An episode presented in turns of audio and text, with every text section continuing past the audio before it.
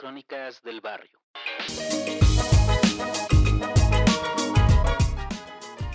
Capítulo 14. La espiral del barrio. Danny escuchó a lo lejos un camión derraparse.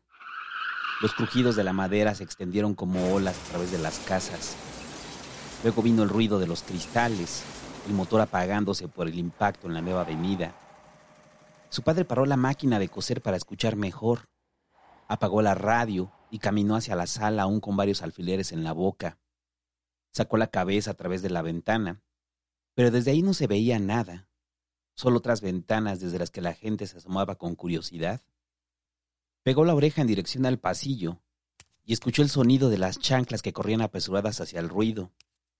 Vente, vamos a ver, dijo y tomó de la mano a Dani que estaba en el piso, jugando con unos cochecitos de plástico y unos carretes de hilo azul y verde que hacían de camiones voladores. Salieron y Dani miró el cielo buscando pájaros. Los oía cantar en los árboles chaparros que comenzaban a crecer en las áreas verdes. Dame la mano, Dani, no te vayas a tropezar, le dijo su padre al ver que los pasos del niño eran torpes y descuidados. En su búsqueda de aves en un cielo profundamente azul que parecía reflejarse sobre los techos de las casitas, Dani los escuchaba gorjear desde allá, con su canto repetitivo que desaparecía conforme su padre lo llevaba de la mano, hacia un aroma dulce que se esparcía por todos lados. Karen los vio pasar por la ventana. Desgranaba elotes junto con su madre, entre el humo del cigarro y el aroma caldo de pollo que brotaba hacia el techo como bruma. Oiga, quién sabe qué pasó allá afuera, voy a ver, dijo y se limpió las manos en el mandil con florecitas rosas, lleno del jugo blancuzco de los granos mal cortados. Nada más te tardas, ¿eh? Me dejas aquí de tu pendeja hacer todo yo. Tus chingados niños ni han comido, Karen, respondió su madre, mientras encendió otro cigarro y cerraba un ojo para que el humo no se le colara como navaja. Aprovecho ahorita para comprar tortillas y un pollo. Nada más échele un ojo a la bebé. Respondió Karen y gritó. Edwin, Irving, vamos al mercado a comprar la comida para que traigan ustedes y el pendejo de su papá. Y del cuarto salieron los niños, apagaron la tele y siguieron con sus brincos emocionados alrededor de Karen. ¿Nos compras unas papas? preguntó uno de ellos mientras aplaudía. Todo es dinero con ustedes, chingada madre. Ahorita vemos, vámonos, ándenle. Si no, ya no van. Le respondió mientras tomaba las llaves. Los niños se calzaron unos zapatos viejos y gastados, y la abuela miró de reojo a la bebé en la cuna, y con una bocanada de humo aún en la boca gritó, No te tardes, Karen. Yo no la voy a cambiar, ¿eh? No soy tu pendeja. Karen empujó a los niños y caminó apresurada por el pasillo, como si alguien se les pudiera adelantar a la sorpresa. Y a pesar de que azotó la puerta, de que el aroma del cigarro no se le quitaba del cabello, aunque lo removía con las uñas como si quisiera lavarlo con el aire, a pesar de que aún sentía los pedazos de maíz lastimarle debajo de las uñas, sonrió al ver a sus hijos felices, entre tumbos y risas. El primero que llega a la tienda le compra unas papas, gritó, y los niños salieron corriendo a empujones. Una puerta se abrió en medio de su carrera y estuvieron a unos pasos de estrellarse con el ingeniero, quien salía de su casa, perfectamente arreglado, con los brazos empaquetados en una camisa blanca de manga larga. Los niños pidieron perdón al verlo hacia arriba, tan alto, tan fornido, como uno de los muñecos con los que jugaban, piezas de plástico barato que parecían dar un abrazo que nunca llegaba. El ingeniero sacó de su pantalón un par de dulces color naranja y sabor soda. Se los entregó mientras sonreía sin haberse percatado aún del bullicio a lo lejos. Los niños brincaron de nuevo, seguían agitados, como si fuera el mejor día de sus vidas, como si ese pedazo de dulce fuera el inicio de muchos más que mandarían como agua. Karen los miró enojada estuvo a punto de decirles que los regresaran, pero era demasiado tarde. Los dulces yacían en su boca, burbujeando con la saliva, y tuvo que decirle gracias al ingeniero, con un agradecimiento cuchicheado, casi en silencio, que la situación la forzaba a entregar no sin antes resistirse a él, a protestar por la amabilidad que no había solicitado. El ingeniero los vio correr de nuevo y desaparecieron en la entrada de los pasillos junto con Karen. Suspiró un poco, tomó el maletín de piel aún grabado con el símbolo de su partido. Guapa, ya me voy, te veo al ratito. Y de la casa una voz dulce y tersa le respondió. Que te vaya bien, guapo. Ponte dragón con esos güeyes, tú puedes. Y el ingeniero sonrió emocionado. Tenía reunión con los líderes. Aún faltaba un año para las elecciones, pero sentía que ahora sí iba a ser su momento. Ya le tocaba ganar. Ya le correspondía ser algo más que el administrador del mercado. Por fin le pagarían sus años de abnegada militancia. Respiró hondo, como todos los días imaginó que sus puños hacían de fuego, y caminó rumbo al terreno yermo donde había dejado su auto. Cuando salió del pasillo, un aroma dulzón le llegó hasta la nariz. Trató de identificarlo, pero las nubes de polvo a su alrededor se lo impedían. Hasta que una veta del olor le entró directamente por las fosas nasales y el dulce aroma del melón le bajó por la garganta. Mientras más caminaba hacia el cúmulo de gente, más podía saborear el fruto. Miró el reloj y se dio cuenta de que le sobraban unos minutos. Y abusando del tiempo que creyó tener de más, decidió mirar un rato Tal vez podría aprovechar el bullicio para presentarse con la gente que no lo conocía. El ingeniero caminó erguido, con un orgullo que le crecía como hierba en cada paso. Al ver a unos niños atorados entre la pubertad y la infancia cuchichear a sus espaldas, lo miraban con orgullo, embelecados en su porte, en sus brazos fuertes, en sus piernas marcadas y en el tatuaje de dragón que juraban escondía en su brazo. ¿Traer a los chacos en el maletín, güey? preguntó uno. No mames, pinche cachetes. Obvio que sí, güey. Siempre los trae, le respondió otro. Y se fueron detrás de él rumbo al choque, donde cada vez llegaba más gente.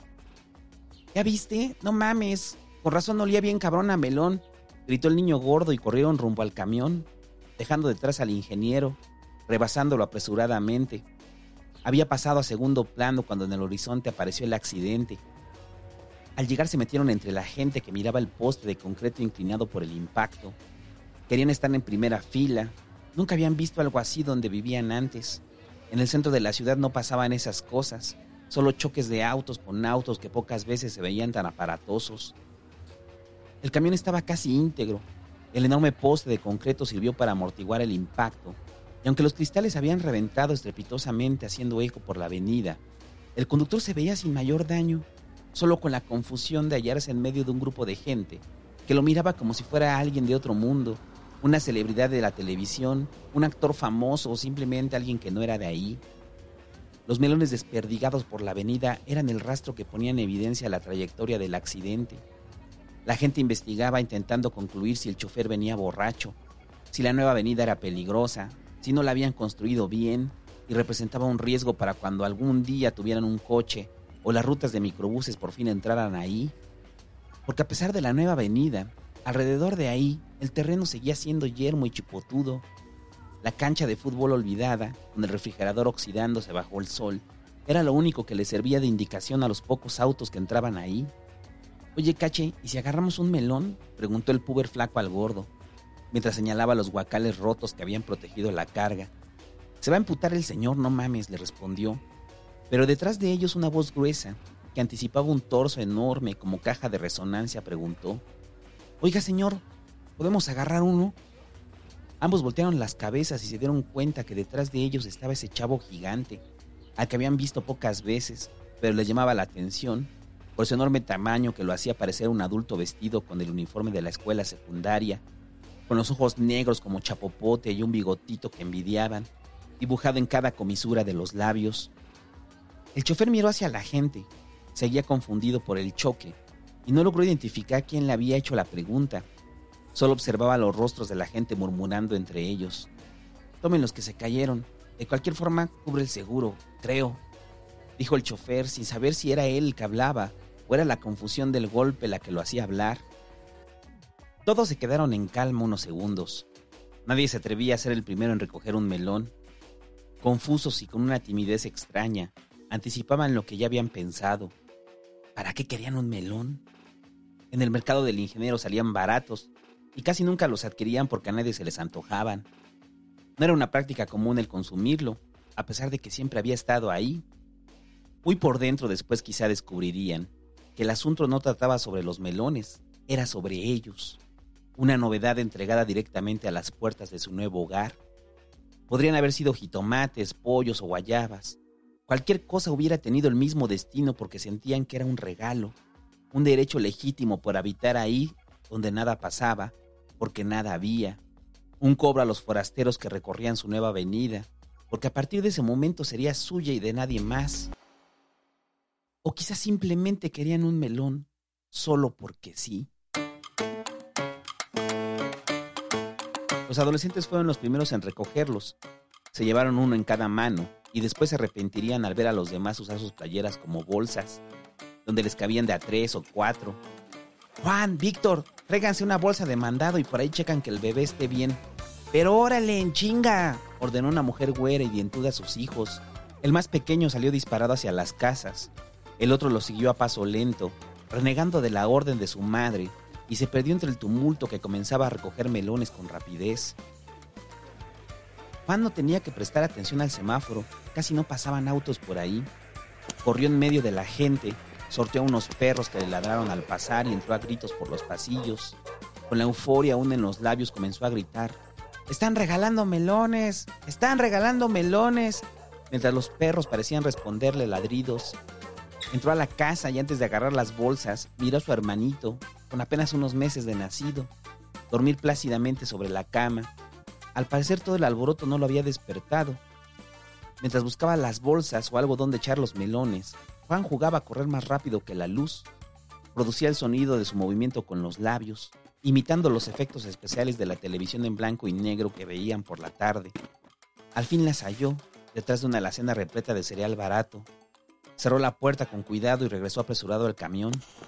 Trataba de superar a una docena de mujeres y niños que también corrían con bolsas en las manos.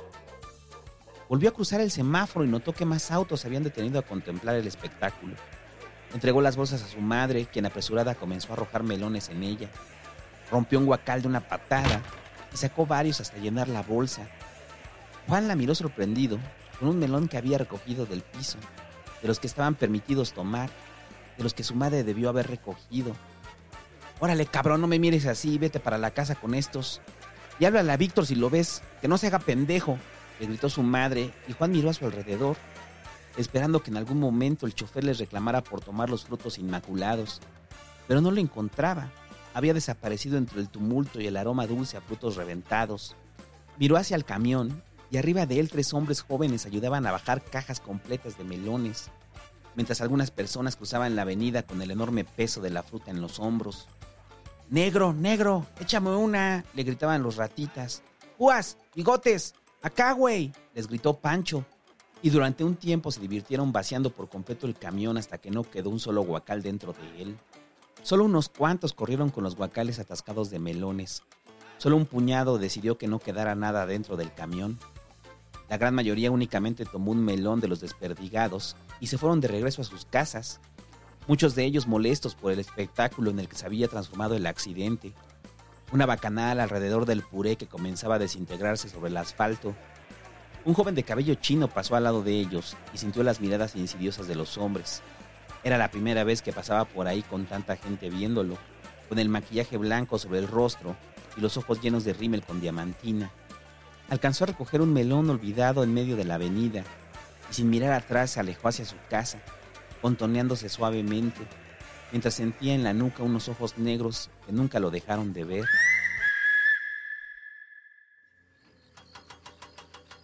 Cuando la noche llegó y el camión comenzó a ser remolcado, de los melones y de la gente no quedaba nada, solo el aroma que parecía haberse impregnado eternamente en las casitas. Todos lo comían en sus casas hasta que se empalagaban o el empacho se los impedía. Contaban cómo había pasado, cómo se hicieron de uno, de dos o de un guacal completo de melones, mientras el silencio de la noche se metía en sus casas y lo mitigaron encendiendo la radio y las televisiones en blanco y negro. Lo sosegaron con canciones de cuna y besos tronados de parejas jóvenes y enamoradas, con el sonido del agua hirviendo y la comida friéndose, con la dulce voz de las madres y las risas de sus niños, con el llanto desesperado de aquellos que cargaban la nostalgia de sus antiguos hogares y de sus antiguas vidas.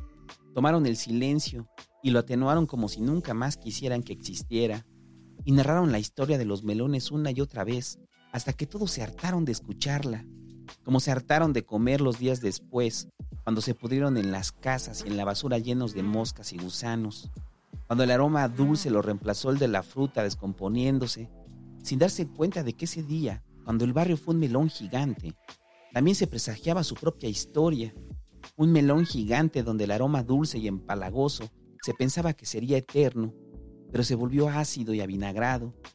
Un melón gigante y colorido que se dejó solo a la intemperie y se volvió una mezcla de colores oscuros que ya nadie reconoce. Un melón gigante que inevitablemente se volvió basura al ser descuidado por quienes debían conservarlo, pero también al ser olvidado por aquellos que lo cosecharon. Y cuando todos de poco en poco le robaron un pedazo y le sorbieron el escaso jugo que tenía, y cuando todos se olvidaron de que ese melón gigante era su hogar y estaban condenados a habitarlo, a quererlo, a amarlo a fuerza como otros amaron la tierra, y cuando todos lo miraron años después se dieron cuenta de que solo quedó una cáscara dura y deteriorada que hasta estos días yace desintegrándose y creando nueva vida sobre la tierra que antes fue la nada.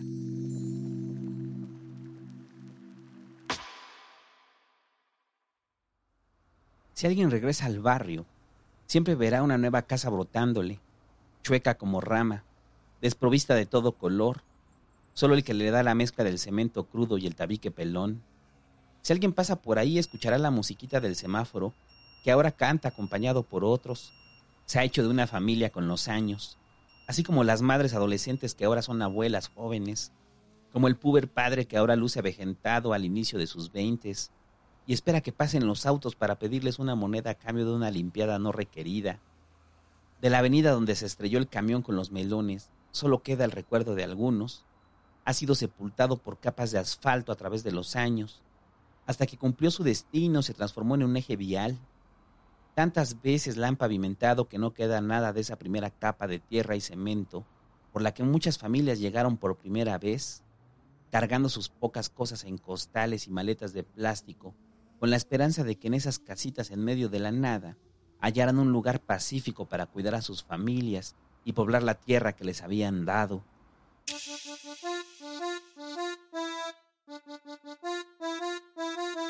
Pero son pocas las casitas que en su construcción aún recuerdan las épocas donde compartían la tierra con las garzas, con los burros y las vacas, con los elefantes, las serpientes de agua y los perros perdidos. A casi todas les han abrotado cuartos como tumores, las han demolido para erigir monolitos con ventanas, les han roto las paredes para crear nuevas casas para los hijos de los hijos que ahora reclaman un techo.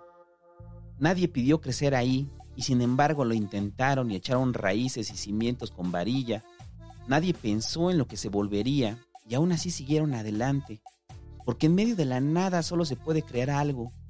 Bajo esas paredes de hormigón hicieron sus vidas, a secas, porque fue lo que les tocó, el destino escrito en cada tabique, en las tuberías de cobre y las ventanas chuecas. Si alguien se mete a los pasillos verá rostros familiares, de esos que uno recuerda haber visto antes, pero sin saber claramente a quiénes pertenecen. En cada ventana, en cada puerta y nuevo piso se mira el rostro de niños que han envejecido, de mujeres hermosas que han cedido al tiempo, de hombres a los que se les secaron los brazos y los rostros como flores. Pero ellos son los menos, son el recuerdo de una época que ya no existe, la nostalgia engañosa de quien mira al barrio por segunda vez, porque los más son rostros nuevos que nadie reconoce, los más son ojos que recuerdan al pasado, pero no son el pasado. Son el presente y el futuro del barrio. Son aquellos que encuentran su identidad cuando alguien dice, esa es la neta de Karen, ya hasta mamá es. Ese que detuvieron era el hijo del bigotes. Ahora ya están allá dentro los dos juntos. Y el papá no va a salir nunca. Esa es la neta de la güera, ya es abogada y anda bien metida en la política como ella. Esos son los nietos del ingeniero Luego lo vienen a ver, porque pobre, ya anda bien enfermo, ya no puede ni caminar. Ahí es donde vivía el payasito. Ahora vive una familia. Dicen que la casa la terminaron vendiendo. Ese es el hijo de Juan.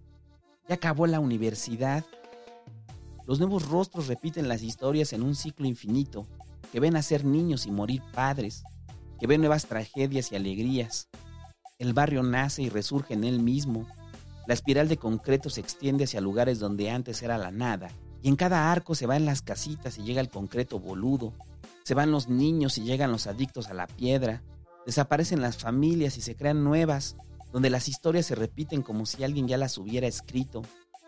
La espiral de concreto gira eternamente, con su movimiento hipnótico que a la misma gente del barrio la hace creer que no se mueve, que no crece en cada arco, que siempre ha sido así, el barrio como una fotografía instantánea y eterna.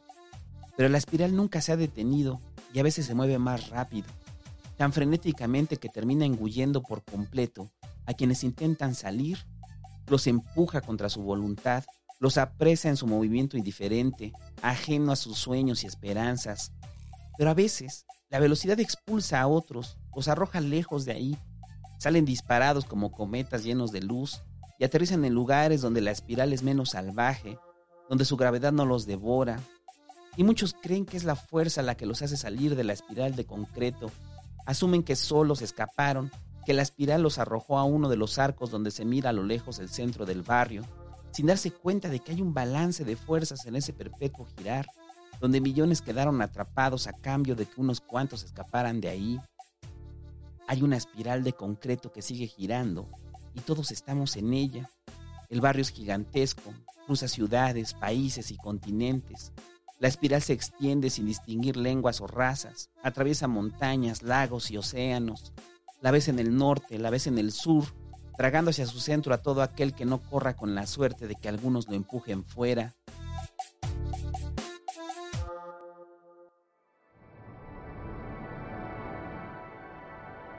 A veces cierro los ojos y me hallo en medio de ese remolino.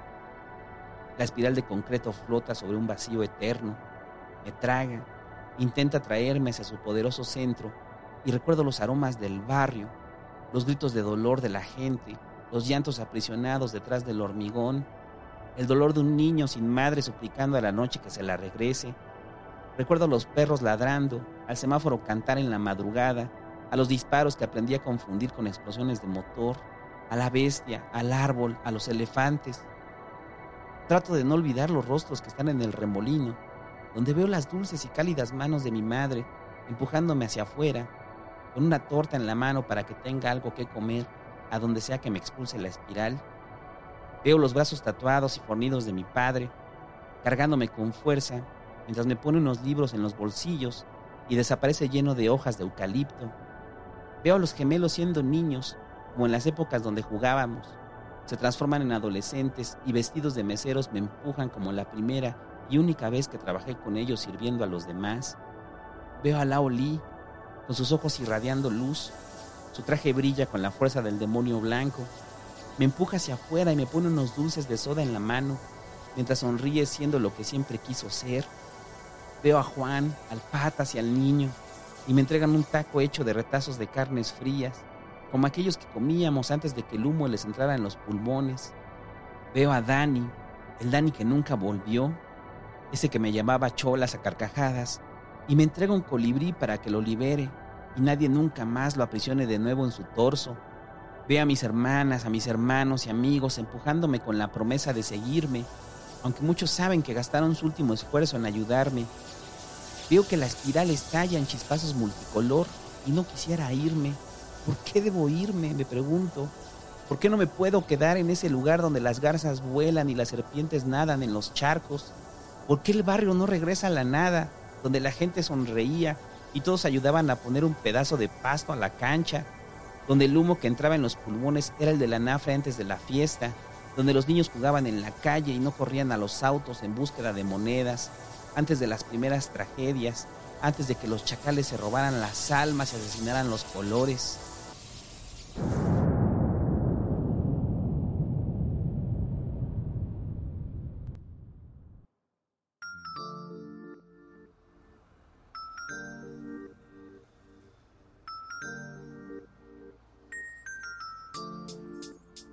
Si alguien regresa al barrio, verá lo mismo que yo cuando visito a la mujer que llegó ahí para formar la familia que siempre soñó, la misma mujer que de vez en cuando mira el eucalipto con la ilusión inconsciente de que don Carlos baje de ahí, la misma que se quedó en el barrio para que sus hijos lograran salir.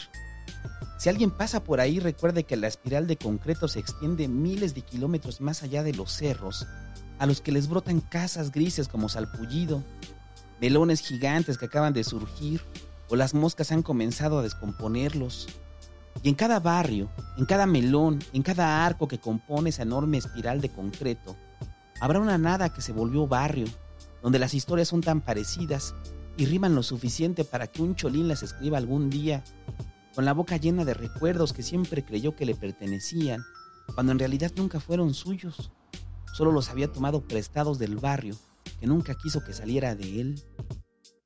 Si alguien regresa al barrio, observe el sol ponerse sobre sus techos y piense que adentro de esas casas grises como niebla, con las venas de cemento a la intemperie, habitan millones de almas que quedaron atrapadas en la espiral de concreto. Y también adentro, en lo más profundo de esas casas de hormigón, hay otras almas que luchan por salir de ella, o sacar a sus hijos de ahí, porque sólo así, expulsados como gotas a otros lados, quizá algún día la hagan añicos.